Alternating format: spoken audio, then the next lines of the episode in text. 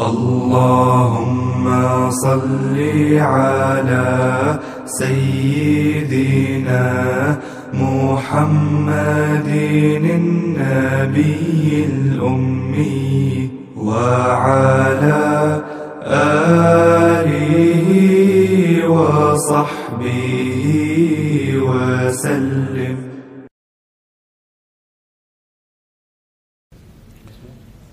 بسم الله الرحمن الرحيم.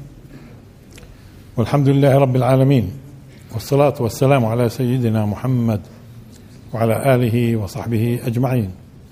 كنا نتحدث في فواتح سورة نون والقلم. أعوذ بالله من الشيطان الرجيم. بسم الله الرحمن الرحيم. نون والقلم وما يسطرون. ما أنت بنعمة ربك بمجنون وإن لك لأجرا غير ممنون وإنك لعلى خلق عظيم. تحدثنا. بس نوقف شوي عند خلق. هو في عندنا الخلق والخلق. هذا هيئة نفسية في الداخل. ملكة داخلية. أما الشيء اللي من بنحسه في السلوك فهذا هو الأخلاق. إذا الأخلاق غالبا ما تنبثق عن الخلق الداخلي. خلق أو خلق داخلي الهيئة النفسية الداخلية هي إيش هي؟ الخلق أو الخلق. طيب واللي بيبرز بيلمسوه الناس هذه الأخلاق. وإنك لعلى خلق. عظيم. إذا هيئته النفسية صلى الله عليه وسلم داخل. وكثير من الناس بيخطئ أحيانا في اللغة لما بيخلط بين الأمور الخلقية والخلقية. الخلقية اللي تتعلق بالخلق. والخلقية اللي بتتعلق بالأخلاق. وقبل ما نغادر مع أنه تحدثنا سابقا جيد نلفت انتباهكم إنه آه، بعض الأحاديث الصحيحة.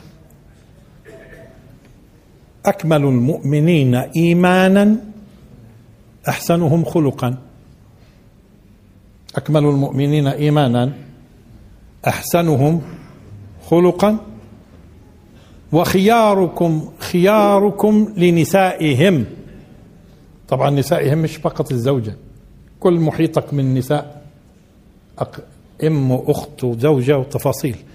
أنت هذا حديث مهم على فكرة. اذا أكمل المؤمنين إيمانا أحسنهم خلقا. وخياركم خياركم لنسائهم. فبدك بدك تعرف الناس لأنه الناس ممكن تنافق مرات.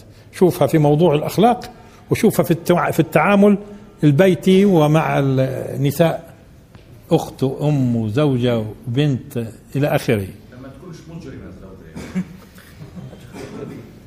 آه. تخافش يا عماد تخافش يا عماد آه. ما زاد عنك في الخلق زاد عنك في الإيمان. آه لما يزيد في الخلق بزيد في الإيمان. أيوه. هو على كل الكمال. الكمال بتقدر تعرفوا إنه كمال الإيمان من خلال الأخلاق. إحنا قلنا الأخلاق هي اللي بتلمس. وتحس آه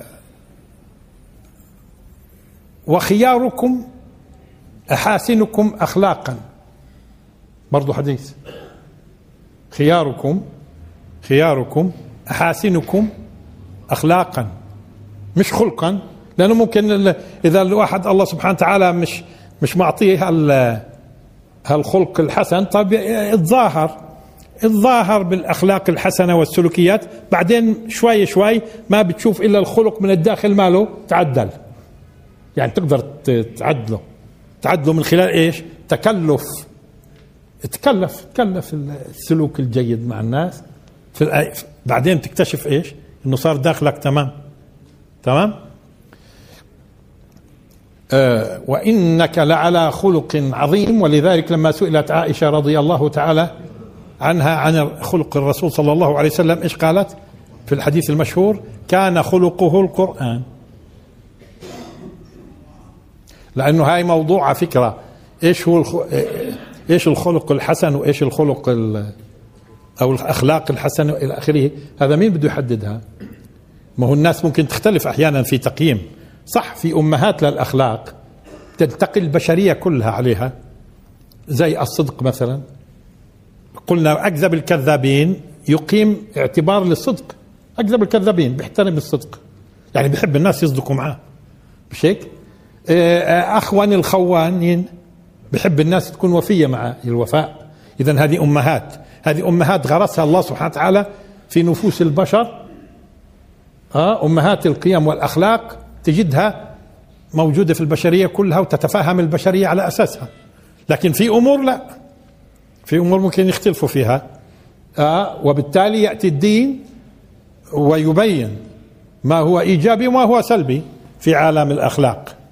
ولذلك الرسول صلى الله عليه وسلم كان خلقه القرآن. وإنك لعلى خلق خلق عظيم فستبصر ويبصرون بأيكم المفتون. إن ربك هو أعلم بمن ضل عن سبيله وهو أعلم بالمهتدين. تكلمنا. فلا تطع. آه وقلنا هون. هون بدنا ننتبه إنه من مين نأخذ حذرنا لما بنستمع. أول شيء المكذبين؟ فلا تطع المكذبين. طالما كذب وخصوصا يكذب على ضوء الأدلة والحقائق وتصوروا الكون وما فيه من إبداع وكذا ثم يكذبون بالله. أو تأتي الأنبياء بالأدلة والمعجزات تثبت ثم هم يكذبون. معناته هذا ممكن يكذب. طالما مكذب ممكن يكذب. فلا تطع المكذبين. ولذلك بتلاحظوا اليوم آه لما يكون ما بيؤمنوش بأديان سواء ملاحدة أو علمانيين أو كذا سهل جدا إنه يكذبوا عليك في الإعلام وفي غيرها بقول لك الغاية تبرر الوسيلة. الغاية تبرر الوسيلة. هذا شعار شعارهم.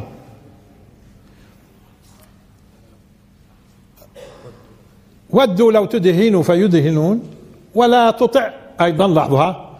بدك تميز لأنه بعض الناس ممكن يكونوا على فكرة يعني تستطيع أن تسمع لهم لأنك بتدرك أنت هم إنهم صادقين. بس ولا تطع كل حلاف مهين. هماز مشاء بنميم. مناع للخير معتد أثيم. عتل بعد ذلك زنيم. وكنا توقفنا عند زنيم وتحدثنا شوي. الغريب في موضوع زنيم اللي بنرجع فيها لزنمة لما بدنا نطولها من المعجم نرجع لزنمة الغريب إنه تجد من بعض أهل التفسير قديما وحديثا من يروح لموضوع إنه الزنيم هو اللي يعني ولد الزنا. إيش ولد الزنا؟ إيش الكلام هذا؟ ليش هو القرآن الكريم؟ افرض انه هو ولد زنا شو ذنبه؟ افرض انه ليش هو مين قال الدين؟ بحمل ولد الزنا آه، أخطاء ابوه وأمه. مين قال؟ مين قال إنه ولد الزنا مش إنسان طبيعي؟ من كله. ما ممكن تخدش أنت في كرامته لأنه ابوه زنى أو أمه زنت. فشو علاقة زنيم بقضية الزينة فهذه نعرفها ليش؟ يعني وقفت هون. لأنه ممكن تجدوا إشي عجيب حتى من الناس اللي بيفهموا. كن راح فيها في قضية إنه الزنيم الذي لا أصل له. شو هو اللي لا أصل له؟ ما هو كلهم أولاد آدم. إيش يعني لا أصل له؟ حتى لو إنه ابوه زاني يعني شو يعني لا أصل له؟ الأصل أصلا الأصل يتعلق بالإيمان والأخلاق. هذا الأصل. هذا أصلك الحقيقي. إيمانك وأخلاقك. إيش علاقتك بأبوك وغيره؟ فبالتالي هذا الكلام بدنا ننتبه هذا مما يجب أن تنقى منه كتب التفسير في الزعم إنه الزنيم هو له علاقة بالزنا أو ابن زنا. القرآن والله سبحانه وتعالى بده يذمه لأنه ابن زنا. يعني قبل ما ينولد يعني أبوه وأمه حملوه هالكلام هالعار هذا غير صحيح. طيب إذا هي زنمة. ولذلك زنمة الغنمة هي في أكثر من مواضع بتكون موجودة. أحيانا بتكون في الحنك هون الغنمة مش هون. في الحنك هون بيكون قطعة لحم متدلية ملتصقة بالحنك. أحيانا ملتصقة بالأذن. حتى على فكرة اللها هاي اللي جوا مرات بسموها زنمة هاي اللي بتشوفوها اللها اللي نازل قطعة اللحم هاي. فهذه قطع اللحم الزائدة هاي المتدلية المرتبطة المرتبطة بالأصل ولكنها ليست أصلية. آه، فمن هون الزنيم إيش هو؟ الزنيم هو اللصيق. طب أنو لصيق؟ آه اللي هو اللي هو من دخل من من داخله على فكرة ما هو قبل شوي. ولا تطع كل حلاف مهين. ما هو أصلا عنده حقارة. وهو بيشعر إنه هو دون. مهين. هو بيشعر إنه هو دون. حتى لو كان صاحب مال وإله رجال وتفاصيل وحتى لو في سلطة وإلى آخره. لذلك إذا بتلاحظوا بعض الزعماء في على اليوتيوب لما بيلتقوا بعض زعماء في الطغاة اللي قاعدين على العروش وهم في البلاد هون بيبقى نافش ريشه لما بيلتقي بزعيم دولة عظمى بتلاقيه ذليل. وفي مواقف تشوفوها على, الإنترنت إشي مخزي. شو شعورهم بأنهم حقيرين أمام الكبار. بيشعروا بالحقارة والدونية. طيب ولما بيرجع لبلده هالدكتاتور بينفشوا إيش هذا؟ هذا مهين. ولا تطع آه. فهون الزنيم هو هو بيلصق نفسه في غير قومه من أجل أن يتقوى أو يحقق مصالح. هذا بدل على إيش؟ فعلا إنه ما فيش أخلاق وهذا دناءة هاي وهي خسة. تمام؟ هذا اللي إيش؟ ولذلك الذي يدعي يدعي لغير قومه على فكرة هذه من الكبائر. اللي بيدعي لغير قومه بينسب نفسه لغير قومه هذه من الكبائر. لكن هون في موضوع الطغاة اللي على العروش إذا بتلاحظوا هو الواحد فيهم زنيم ليش؟ لأنه إذا بتلاحظوا هو الكراسي وبتقووا بمين؟ بتقووا بمين؟ بيلصقوا أنفسهم بدول بسموها عظمى من أجل أنهم يثبتوا في كراسيهم ولو بيكون على حساب مصالح أمتهم. وأنتم شفتوا اللي بيستدعي دول استعمارية من أجل أن يبقى على الكرسي. زنيم ولا مش زنيم هذا؟ هذا يلصق نفسه بغير قومه ويخون ويخون ويلصق بنفسه في من ي... في, في الناس اللي بظنهم إنهم هم عندهم العزة. لأنه هو شاعر بالدونية والحقارة وكأنه بشعر كمان بدونية قومه والبلاد اللي هو بيحكمها. لذلك كلهم هذول الطغاة العروش في البلاد العربية بالذات. وأنا ما عمري استثنيت حدا من من خصوصا اللي أجوا على العروش بقوة السلاح وبانقلابات عسكرية وفي تآمر مع دول عظمى. جواسيس! آه هذا هو الزنيم. يقعدوا يروحوا يقولوا لي ابن زنا شو ابن زنا؟ لأنه ممكن هذول الطغاة ما يكونوش أولاد زنا. بس زنيم. لصيق ويلصق نفسه بغير قومه ويطلب العزة في غير قومه ويطلب العزة من الآخرين لشعوره باحتكار نفسه واحتكار أمته الزنيم. عتل بعد ذلك زنيم. أن كان ذا مال وبنين ولها عدة قراءات طبعا. بس خلينا هون. إيش يعني أن كان ذا مال وبنين؟ في مسألتين. المسألة الأولى ما هو ممكن يكون اللي وصلوا على فكرة لمثل هذه الصفات المنحرفة إيه، انه هو مال وعزوة. ما هو البنين شو كانوا شكله كيف لما قال وأمددناكم بأموال وبنين؟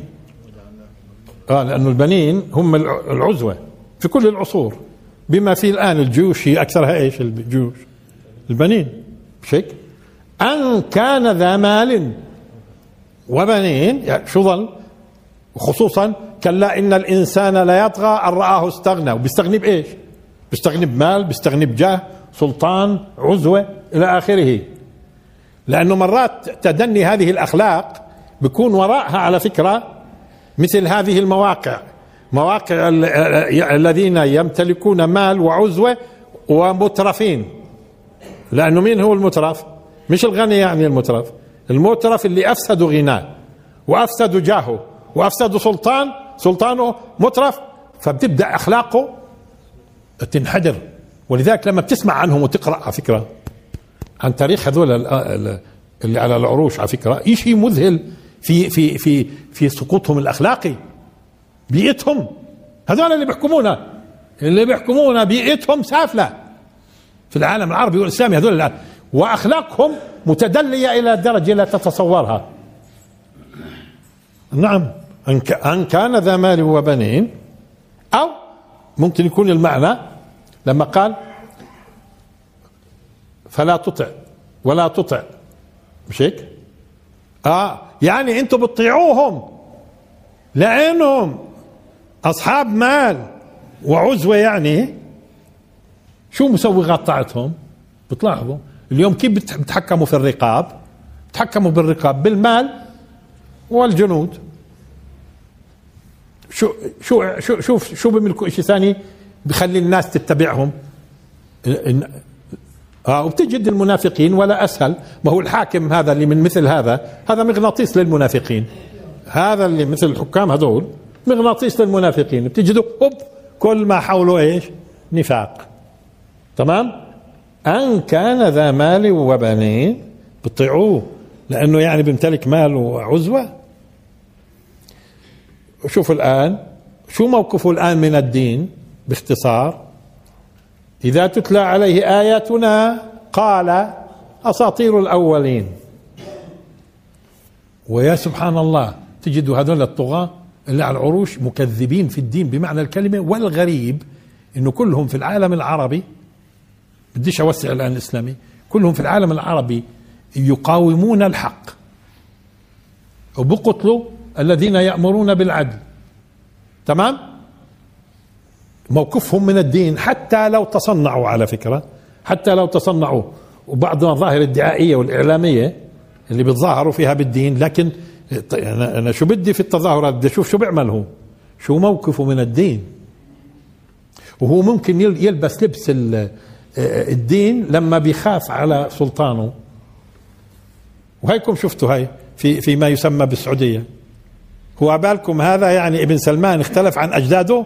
أبدا. وإنما الظروف بس. ولا لما تقرأ سيرته وسيرة آبائه وأجداده تشوف العجب في قلة الأخلاق والانحدار وعداء الدين. ويعني الواحد مش معقول يعني يضيع وقته على فكرة. ويقعد يروي لكم قصصهم واحد واحد. لأنه مندنس وقتها آذانكم لما تسمع أخبار هذول. يعني الواحد بيتكلم في أخبار ال- ال- القادة العظام الأتقياء علماء الأمة العاملين. تك- لو تسمعوا أخبار هذول الطغاة اللي على العروش بدون ما نستثني واحد. اللي جو بقوة السلاح وبدو- بدول عظمى. تساعدهم. جواسيس يعني. ها تسمع قصصهم إشي لا يتصور عقل في الانحدار الأخلاقي. وأعداء الدين بيكرهوا الدين تماما. تمام؟ وهذا اللي بفسر لكم ليش هم يعني مستعدين يجيبوا كل كفار الأرض مشان يقتلوا الشعب. كل واحد في بلده. طيب؟ إذا تتلى عليه آياتنا قال أساطير الأولين. طبعا الأسطورة بتعرفوا جميعها أساطير. يعني هذا ما اكتتبه الأقدمين من خرافات وتفاصيل. أساطير الأولين. بدناش نوقف عندها. لكن بدنا نقول إنه في بعض أهل التفسير أحيانا بيذهب إنه كلمة أساطير ليست عربية وهذا غير صحيح. كيف مش عربية؟ ما هي مأخوذة من سطره أصلا. من سطره نون والقلم وما يسطرون. وبالتالي إيش هو ال- ال- السطر؟ سطر. وشو جمعها على فكرة؟ أسطر أو سطور حسب إيش؟ يعني جمع قلة أو كثرة. ما هو في جمع قلة أو كثرة فلما تقول أسطر هذا جمع قلة وسطور جمع كثرة. طب وجمع الجمع؟ ممكن يكون جمع الجمع كمان أساطير. ولكن هو جمع أسطورة اللي هي يعني سطره الأولين الأولون يعني سطره الأولون من من أوهامهم وخرافاتهم وتفاصيل صارت تطلق على هذا الكلام الأساطير. وعلى فكرة هون على ذكر أسطورة حتى في يعني في قضية ما يسطره ما سطره الأولون. بتعرفوا الأولين زمان خصوصا علومهم واوهامهم والتفاصيل يا ما سطروا أمور. ولكن يبدو ما في أسطورة إلا ولها أساس. يعني مثلا قصة نوح عليه السلام صارت. ولكن لما بتيجي بتنظر في أساطير الأمم المختلفة الأمم المختلفة تجد قصة نوح موجودة ولكن كل أمة أضافت عليها بطريقتها. لكن هو أنت تكتشف إنه في شيء مشترك في شيء مشترك بين أساطير هذه الأمم. المشترك هذا اللي جاء القرآن يوضحه شو أساس القصة. يعني مثلا برضه تيجي تقول لي عنترة مثلا هذا له وجود في التاريخ العربي. لكن إيش إيش صار في إضافات وأساطير حوله بمنعش إنه يكون عنترة في الأصل؟ هو رجل قوي شجاع. بعدين صاروا إيش؟ يضيفوا. فبعض الناس يعني في العصور هاي الأخيرة صارت الناس تخترع من عقلها وتكتب أساطيرها بدون ما يكون في أساس للموضوع. لكن أساطير القدماء غالبا غالبيتها كانت إيش؟ تكون في في نواة صحيحة ثم بكبروا ببهروا ومع الأيام بتصير أسطورة. بتصير أسطورة. ويغلب عليها الخرافة أو الأوهام والأخطاء إلى آخره. هذا مفهومها طيب. قال أساطير الأولين سنسمه على الخرطوم. سنسمه على الخرطوم. الوسم معروف. الوسم. تعرفوا زمان كانوا مثلا يجوا للدواب مشان يعلموها فكانوا يوسموها. يوسموها مشان تنعرف إنه هذه الدواب لقبيلة فلان أو هذه الدواب ل إلى آخره لفلان من الناس. بيعلمها بعلامة بيوسمها. وغالبا بتكون الوسم وين؟ على جلدها أو أحيانا على الرقبة أو إلى آخره. تمام؟ وسم. اذا هو عبارة عن عن علامة تثبت الوسم. عبارة عن علامة تثبت في الجسد ها؟ وحتى العبيد كانوا في يوم من الأيام في أمم مختلفة العبيد الأرقاء يعني يوسموهم مشان نعرف إنه هذا عبد. يعني وين ما يهرب موسوم معروف لأي قبيلة ها؟ أو في قبائل حتى الإفريقية إذا بتلاحظوا مرات مشان يقول يقولوا إنه هذا ابن القبيلة الفلانية بتلاحظوا إيش؟ بوسموهم والغريب وين بيكون الوسم؟ في الوجه. فبتعرفوا هذا من أي قبيلة؟ من خلال إيش؟ الوسم في وجهه. تمام؟ الوسم طيب الآن نشوف شوي ندور حول اذا هي الوسم هو علامة علامة ولكن تثبت تثبت في الجسد تثبت في الوجه إلى آخره. وسم بس مثل ما في وسم حسي في وسم إيش؟ في عالم المعنى. لما نقول وسم هذا بالشر شو يعني وسم بالشر؟ يعني أصبح معروف بين الناس أنه شرير. زي لأنه كثير من المعاني الحسية من الحس بتنتقل تنتقل في المعاني في عالم المعنى. في الحس بنتقل لعالم المعنى. هل قد شو؟ لما نقول أدبر يعني دار دبره. يعني هذا اللي أدبر. وأقبل. آه مش هيك؟ آه القبل أقبل. طيب. آه أعرض بيعطي عرضه إلى آخره. تمام؟ فهي في الأصل من الحس بتم توليد المعاني في عالم المعنى. فبالتالي آه، مثل ما في وسم حسي في وسم في عالم المعنى. فلان موسوم بال بال كما قلنا بالدناءة شو يعني؟ يعني منتشر بين الناس بحيث إنه هذه علامة عليه صار الشر أو الدناءة أو موسوم صار موسوم. طب مش شايفين على وجهه. لا ما هو موسوم عند الناس خلص انتهى ثبتت. مثل ما بثبت الوسم في الجسد بثبت عند الناس.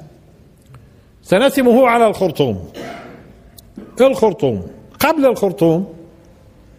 مشان نفهمها هاي إن شاء الله. قبل الخرطوم عندنا الأنف. قبل الخرطوم عندنا الأنف. الأنف لاحظوا أول ما أول ما بيظهر من الإنسان أنفه لما بيكون مقبل. ثم هو اللي بتقدم المتقدم مين؟ أنفه. فصار يستخدم في اللغة الأنف في قضية الابتداء. الابتداء. لاحظوها اذا لاحظوا هو ماشي وهو مقبل. إيش أقرب شيء؟ أنفه. وحتى لو بده يدخل أول ما ببين للداخل شو ببين؟ أنفه. فصار الأنف بيشير إلى الابتداء والأول وقدام. طب مثلا انتبهوا كيف مثلا؟ هل كيف بتقولوا أنت؟ بتقولوا استئناف ولا بتقولوش؟ استئناف. شو يعني استئناف؟ يعني ابتدأ الأمر ما رجعش للأول ابتدأ استأنف. مش رجع لورا استأنف بدأ من أول. هاي هاي أثريتنا ماخذين استئناف. عندكم في المحكمة طبعا غير الاستئناف ها؟ وكأنه بيرجع في القضية من أولها. الاستئناف كأنه بيقول كانوا بيقولوا لقاضي الاستئناف خذ القضية بالله هذا هالقاضي كأنه أبصر ماله علينا. إيه، خذ النكران القضية من اول أبو جديد. هذول الاستئناف مش هنشوفه هيك بيشتغلوا. فدير بالكم من الأنف الاستئناف. الاستئناف من الأنف لأنه الأنف قلنا إيش؟ صار يدل على البداية وأول والأول. آه في الح... أصلا حس. طيب والأنفة؟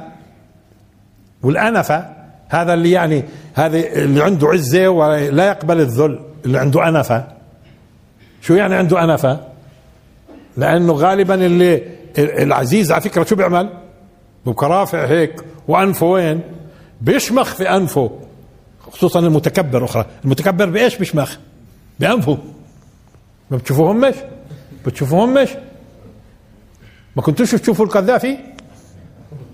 دائما يعمل بهذا الشكل. لفوق أنف الأنف. ولذلك صار اللي بي اللي بي بيرفض الذلة وعنده عزة بتشوف بيقولوا عنده إيش؟ عنده آنفة. كلها من الأنف. والاستئناف. طب آنفة ما ذكر آنفة. ورد في القرآن ماذا قال؟ آنفة. آه آنفة يعني إيش قال؟ لو بدنا نرجع لورا أول شيء بواجهنا. إذا هذه آنفة وين بتكون؟ يم قبل شوي بحيث لو بدنا ننظر نشوف شو قال أول ما بيلاقينا هذا اللي نسأل عنه. ماذا قال آنفة؟ يعني أقرب شيء لنا أقرب أقرب شيء أول شيء بواجهنا في آخر قول له أقرب شيء بواجهنا في آخر قول له ماذا قال آنفة؟ مش ماذا قال آنفة قبل أسبوع. ماذا قال آنفة قبل شوي؟ يعني لو درنا ظهرنا نشوف شو قال. أول ما من, هذا المسأل عنه. له علاقة بالأنف. الماضي القريب جدا. ماذا قال؟ لأنه له علاقة بالأول. أول بالنسبة لإيش؟ لما قبل. تمام؟ فلاحظوا هذا كله من الأنف. طيب وعلى ورغم أنفه شو يعني رغم أنفه؟ ذل. طب والرغام شو هو؟ التراب. وضع أنفه في الرغام يعني إيش؟ تصوروا لما ينوضع أنفه في التراب شو المعنى؟ إذلال لآخر درجة. أنفه في التراب. في الرغام. هو يعني ممكن الرغام يكون مش بس تراب تراب مختلط برمل. المهم تمام؟ دققوا معي إذن. وفلان ورم أنفه. ورم أنفه؟ يعني غضب كثير هيك ومش عاجبه لأنه بيحمر الأنف. ورم أنفه. ها؟ طيب وزي ما قلنا شمخ بأنفه. ده فوق هيك. فصار على فكرة صار أخذ من من الأنف معاني كثيرة وخصوصا اللي متعلقة بالعزة. فلما نقول بئنف تمام؟ متعلقة أيضا بالذل عكسها لأنه إما بكون ومتعلقة بال... بال... لما بنعبر إنه متكبر. متكبر. مرات تجده إيش؟ لما بيشمخ على الناس كلها هذا متكبر. بأنفه. تمام؟ ولما بلاحظ العوام أحيانا بيقولوا والله لا اكسر أنفه. شو يعني يكسر أنفه؟ هو مش قصده يكسر أنفه ليش؟ هو ملاكم يكسر أنفه. إنما قصده يعني يذله مش هيك المقصود؟ يذله طيب؟ إيه، بس هذا مش أنف. هذا خرطوم. فهموها لذلك اللي بيفسروا إنه يعني سنسمه على الخرطوم يعني على الأنف؟ هو مين قال إنه الأنف خرطوم؟ آه. لحظة. ها. هو صحيح له علاقة بالأنف. بس بس ليش قال سنسمه؟ سبحانه وتعالى. نشوف. آه، آه، سنسمه على الخرطوم. آه. اول شيء على الخرطوم؟ الجمعها خراطيم. وأنتم بتعرفوا طبعا خرطوم إيش؟ خرطوم الفيل بالدرجة الأولى. لا لأنه دير بالكم ممتد. هو ليش؟ لاحظوا ها ممتد. والله اذا إذا الأنف هو انف بنوكيو إذا عمركم فيكم قرأ قصة بنوكيو اللي كل ما كان يكذب شو كان يصير؟ يطول أنفه يطول أنفه كل ما كذب. وهو دير بالكم هاي في لغة البشر كلها في موضوع الأنف. هذا بنوكيو لما كان كل ما كذب كل ما طال أنفه. واليوم لما بدهم على فكرة يبينوا إنه واحد كذاب شو بيعملوا؟ برسموه في الكاريكاتير بيطولوا أنفه. مش معناته طويل الانف يعني كذاب. لا بقصد المهم واللي إيده طويلة يعني سراق. بس مش معناته اللي إيده طويلة سراق. آه فهمنا؟ فهون آه آه لما قال سنسمه على الخرطوم. آه معناته آه هذا متكبر إلى درجة كبيرة. هذا شامخ بأنفه إلى درجة إنه أنفه إيش؟ خرطوم من كثر ما هو متكبر. انت مسكناها الآن؟ اذا هذه أول إدانة له إيش أول؟ لما قال سنسمه على الخرطوم. معناته ما قالش سنسمه على أنفه. ما القرآن استخدم كلمة ال- الأنف. موجودة. الأنف بالان مش هيك؟ آه الأنف بالأنف برضه مش هيك؟ موجود الأنف. لا- سنسمه على الخرطوم. الخرطوم ما هو إما بيكون خرطوم على فكرة اللي الناس معتادة إما خرطوم الفيل أو خرطوم الخنزير. خنزير برضه له خرطوم. يعني بتلاحظوا أنف الخنزير ممتد. أنف الخنزير ممتد. آه وحتى يعني أنف الخنزير كمان. واليوم خراطيم المياه هاي خصوصا في الدفاع المدني تجد الخرطوم ماله. آه ممتد هيك. سنسمه على الخرطوم. اذا لما قال الخرطوم معناته هو في تكبره واصل لدرجة إيش؟ شامخ بأنفه إلى ان إلى درجة انفه أنفه خرطوم. سنسمه على الخرطوم. طب هاي غاية الإذلال. ما إحنا قبل قبل شوي قلنا يكسر أنفه. هذا ب... أو تصوروا لما يوسم على أنفه الآن انسوا الوسم الحسي الآن شوي. لما يوسم على أنفه هاي في غاية الإذلال. في الوجه مش بس في الوجه وعلى الأنف. أنو أنف؟ اللي هو عنوان الاستكبار. لا ما هو مش أنف خرطوم. عنوان الاستكبار. بده يكون الوسم وين؟ على خرطومه. هو يعني ش... هو شامخ بأنفه؟ الوسم على خرطومه. هدول كلهم على فكرة الطغاة اللي على العروش آه كله خرطوم. ليش خرطوم؟ لأن تشوفوهم كيف بتعاملوا مع الأمة وكيف بخاطبوا الأمة. كيف بخاطبوا شعوبهم. كيف بخاطبوا شعوبهم. وبتجده متكبر. آه طيب. شفتوا هذا تبع مصر كيف بيحكي مع الشعب المصري؟ وهو وهو ذليل. لما بيلتقي مع زعماء دول عظمى ذليل. هو بيبقى هيك عامل وتشوفوه بتمسكن ومؤدب. ولما بيحكي مع شعبه يا سبحان الله خرطوم. سنسمه على الخرطوم. شو يعني؟ سنذله. سنذله. سيذل. أما إنه يذل في الآخرة هذا مفهومه. وممكن في الآخرة يكون كمان في علامات وسم حسي كمان. لأنه في الآخرة على فكرة كثير من الأعمال تسخ تشخص حسيا كمان. كثير من الأعمال عقوبتها تشخص تشخص حسي خصوصا في الآخرة. لكن هون مش مقصود فقط الآخرة. سنذله سيذل سيذل. لحظة. هو متكبر؟ وخرطوم يعني مش انف سي وين راح يكون؟ بحيث يصبح هو علامة على الشر. بحيث يصبح هو علامة على على على على. ولذلك في منهم اللي قام دعوة دعوة الإسلام لحد اليوم يذكر بشر.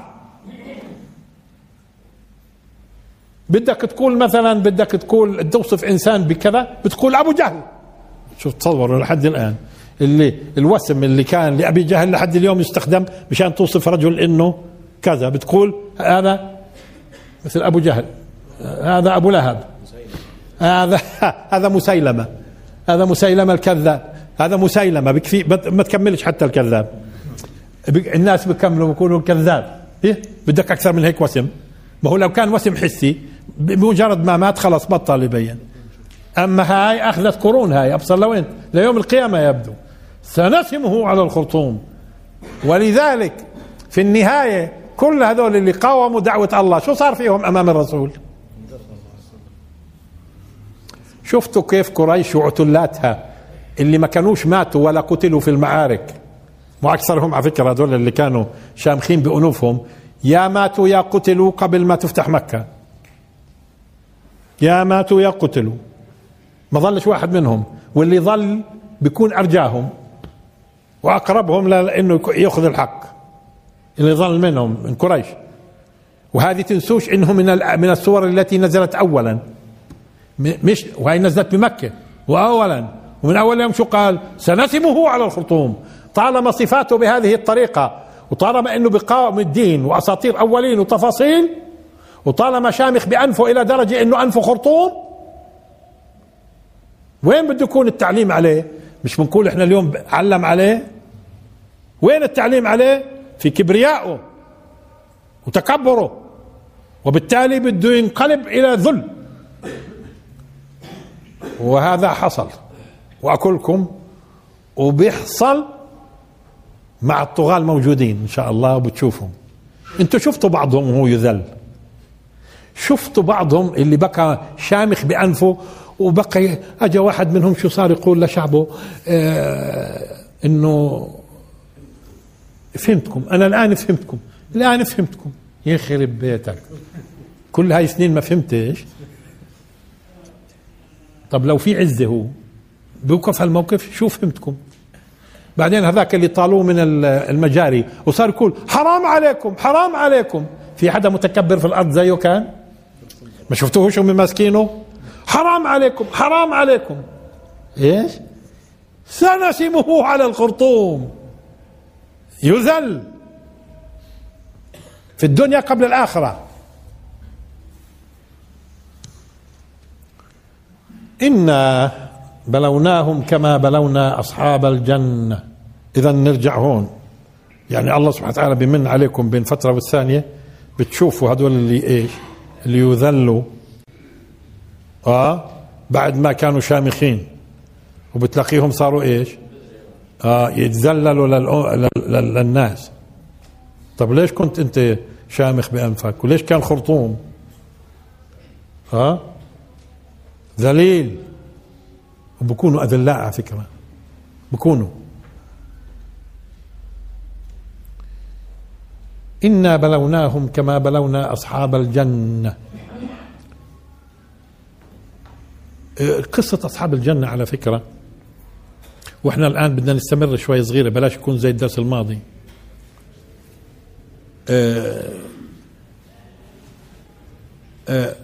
أصحاب الجنة باختصار.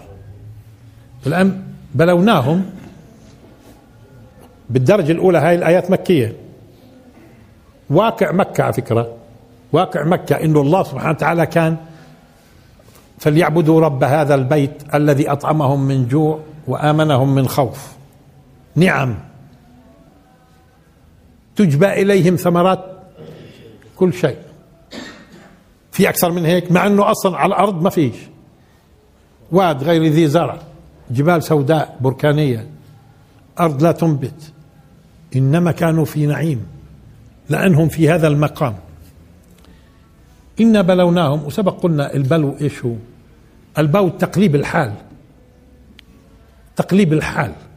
لأنه على فكرة لما تقلب أحوال الناس هم. هم ببينوا هذا الاختبار لهم الاختبار إنك تقلب أحوالهم. من ضمن التقليب الأحوال إنه مثلا تعطيه غنى ومال ونعيم ورفاهية. هذا برضه هذا ابتلاء.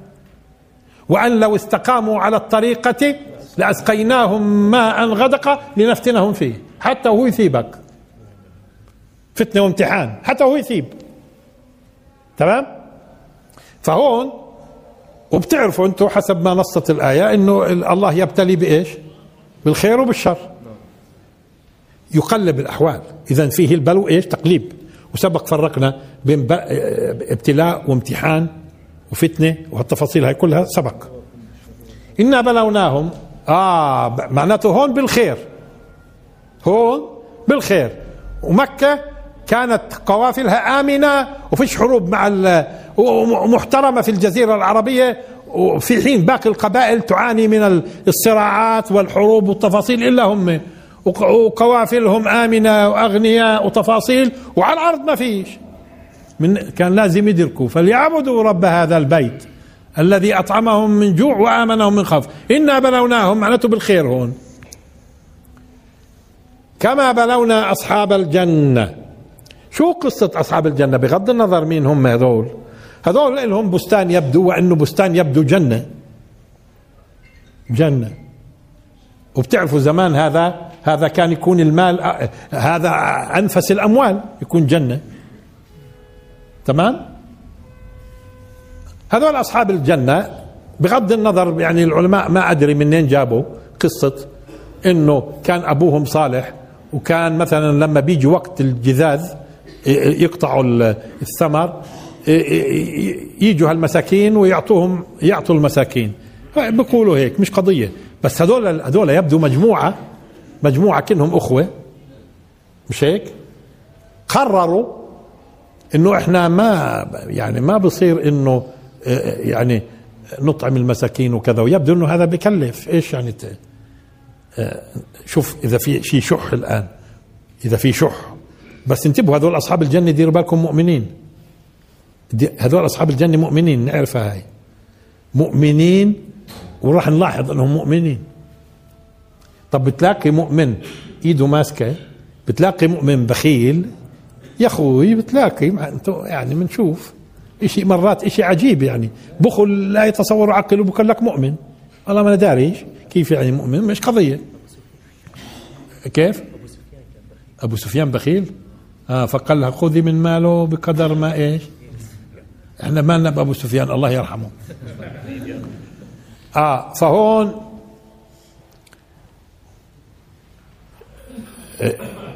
هذول قرروا إنه إحنا إذا بدنا ما هو إذا كان بدهم يقطعوا الجنة ثمارها ما إحنا ما ندريش شو ثمارها. ممكن تكون جنة على فكرة ثمارها نخيل وأعناب وتفاصيل وهالتفاصيل هاي كلها. إذا بدهم يقعدوا يقطعوا وفي النهار ما هي المساكين مالها على طول بتوصل الخبر ومتعودين يجي يوقفوا. أو في طريق ثانية كانوا يعملوها الناس يجي جد مثلا ثم يترك شيء. ليش بترك شيء على الأشجار؟ مشان يجي صاحب الحاجة و- ويقطع بدون ذلة. لأنه في فرق بين ما يبقى واقف يستناك تعطيه. لا بدك ما يكون عزيز النفس. لا أنا بقطع بقطع وبخلي بخلي. مثلا هالزيتونات بقطع منها الزيتون وبخلي لأني عارف إنه في فقراء بيجوا بتصيفوا هيك بقولوا ها بترك أنا على الشجر. هدول الفقراء بيشوفوش فيها أي إشكالية. بقول لك هاي خلص خلصوا جداد وإحنا اللي بدنا نيجي نأخذ. هذول هذول قرروا لا. قرروا إنه إحنا اولا بدنا نق- نقطف آه، في في فترة الناس نايمة. في الصباح الصبح غدوة غدوة. يعني زي اليوم زي زي بين صلاة الفجر وطلوع الشمس. هذه بيكون الناس كلهم لأنه الناس إذا بدهم يقطعوا مش في هالوقت. تمام؟ والناس كلها غايبة مش موجودة. بيقطعوا بيقطعوا بيقطعوا ويبدو إنهم قرروا إنه لا يتركوا شيء. للفقراء ولا يستثنون. لا يصرمنها مصبحين ولا يستثنون. ليش؟ لأنه كانوا يستثنوا إشي من أجل. هم لا ومش بس هيك أقسموا بين بعضهم. كأنه على فكرة هم بدهم طبعا كن قالوا هم ثلاثة إيش عرفكم ثلاثة ولا أربعة ولا خمسة الأخوة؟ أو شو هم هذول القرايب؟ إيه، كأنه في منهم ناس لا يا جماعة شو لا يا جماعة خلصنا أنت ثانية. تعالوا بدنا نحلف. تقسموا كلكم. حتى الشغلة شوفوا من كثر ما هم حريصين يمنعوا. وإنهم يقطفوا في الوقت اللي الناس مش مدركة إنه في قطف الآن أقسموا. تعالوا. حتى اللي خافوا إنه يعني ما يشت إذ أقسموا. تصوروا بدها قسم كمان. شوفوا الإصرار عن سابق إصرار في منع في منع ال- المساكين من حقهم. مساكين مش فقراء حتى القرآن قال. مش هيك الا يدخلنها اليوم عليكم. مسكين. بس مش فقير. الفقير وسبق قلنا الفرق بين فقير ومسكين. المسكين اللي كسروا فقره ويظهر عليه المسكنة والسكون. يعني بتعرف أنت انه إنه الفقر كسره. ف... آه بس ممكن يكون فقير معتز بنفسه وحتى متكبر كمان فقير. في منهم بيشمخ بأنفه. وعلى إيش؟ كان قالوا له الناس اللي هو. فهون والفقير مرات بيكون قوي وكذا وممكن يدبر حاله مش قضية. لكن اللي كسروا اللي, كسروا الفقر هذا اسمه مسكين من السكون. والذله هيك ال- المسكنة. تمام؟ بدهم طب هذا هذا بترك له أنت. أنت بدي بدك تعطي الفقراء القويين طيب المسكين. تصوروا لما هم يحلفوا بعضهم يقسموا بالذات. إذ أقسموا لا يصرمنها مصبحين ولا يستثنون. في بعض العلماء قال ولا يستثنون لما شاف القسم هون إذ أقسموا قال ولا يستثنون يعني ما قالوش إن شاء الله.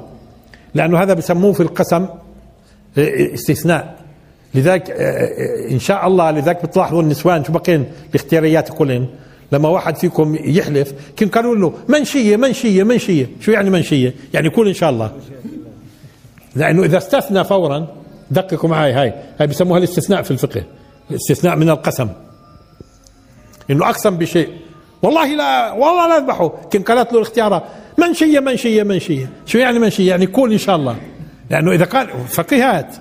لأنه إذا قال إن شاء الله خلاص بصير غير ملزم بالكفارة إذا ما عملش. والغريب في الموضوع إنه بعض أهل الفقه طبعا خاضوا في موضوع إيه، طيب يعني بعد قديش بيستثني هو يعني بيقول إن شاء الله بعد قديش؟ يعني إيه، إيه، فصاروا يقولوا بالوقت اللي بيجعلك إيش؟ إذا قلت إن شاء الله أنت غير ملزم بالكفارة. بس شو هو العجيب؟ العجيب قال حتى تشوفوا إنه في ناس فقيهين ما شاء الله. في ناس قالوا من القدماء إيه، ممكن يستثني بعد سنة. ما عيني يا عيني. حلف اليوم وبدوش يكفر بيجي بيقول إن شاء الله بعد سنة. آه حتى تعرفوا إنه مرات مش بس في أيامنا موجود فقهاء زي ما بتشوفوا. وزمان في التاريخ كله موجود من هالنوع هاي. قال بيستثني بعد سنة. يعني خلص بصير غير ملزم. بالكفاره لا واضح إنه الاستثناء يعني في المقام إياه اللي إحنا واقفين فيه يعني الكلام اللي ماشي. فبعض الفقهاء قال إنه والمفسرين ولا يستثنون لأنه شاف قسم هون. إذ أقسموا لا يصرمنها مصبحين ولا يستثنون. يعني ما قالوش إن شاء الله. هذا كلام بعيد. هذا كلام بعيد. الأقرب إنه هم أقسموا. لا يصرمنها مصبحين. حتى لو كانت ولا يستثنون ما يقولوش إن شاء الله. هذا يشير على الإصرار. قديش هم مصرين. حتى بدناش نقول إن شاء الله. مثلا. أو لا يستثنون شيء للفقراء والمساكين لأنهم بدهم يكتفوا صبح. ويفترض إنه بده يكتف صبح مش راح يجيها المساكين هاي. غدوة غدوة. يعني زي ما قلنا اليوم أكثرها غدوة وينتا بين بين صلاة الفجر وطلوع الشمس هذه الفترة. يعني مش راح يكون في مساكين ومش راح يستثنوا كمان. لا يصرمنها طبعا شوفوا القسم. إذ أقسموا مش هيك؟ لا هاي كمان هاي قسم. لا يصرم وإيش كمان؟ لاحظوا لا يصرمنها. شوف التأكيدات. مصبحين في الصبح. الصبح قبل ما يكون حدا داري. لا يصرمنها مصبحين ولا يستثنون. وطبعا صرم صرم آه هو فيه معنى القطع أول شيء. فيه معنى القطع بس انه قطع؟ لذلك لما تقول مثلا سيف صارم ورجل صارم وحكم صارم. لاحظوا الآن. وهون لا يصرمنها إيش صرم؟ اللي هي في معنى القطع. شوفوا يبدو قطع مع تفريق ويبدو إنه فيه شدة وحدة الصرم. لأنهم هم بدهم يقطعوا ويقطعوا ويفصلوا عن الأصل. لأنهم بيقطعوا بيتركوا الأصل اللي هو الشجرة. بيقطعوا قطع إيش؟ وفيه إبانة وتفريق. اذا لابد حتى يكون صرم يكون فيه قطع وإيش؟ لأنه مرات بتقطع أنت و- ولا يحصل الفصل. لا تقطع وبتفصل عن الأصل. دققوا هاي. تقطع وبتفصل عن الأصل. وبكون فيه شدة وحدة. لا يصرمنها مصبحين. وعلى فكرة لما يكون رجل صارم شو يعني صارم؟ يعني أي أمر من أموره يقدم عليه ويقطع فيه ولا يتردد. خلاص بيمضي. طب والسنة المنصرمة؟ السنة اللي فاتت وانتهى أمرها وانقطعت عن الزمن اللي إحنا فيه. انقطعت عن الزمان اللي إحنا فيه وانبتت عن عن عن الزمان فالسنة المنصرمة. طب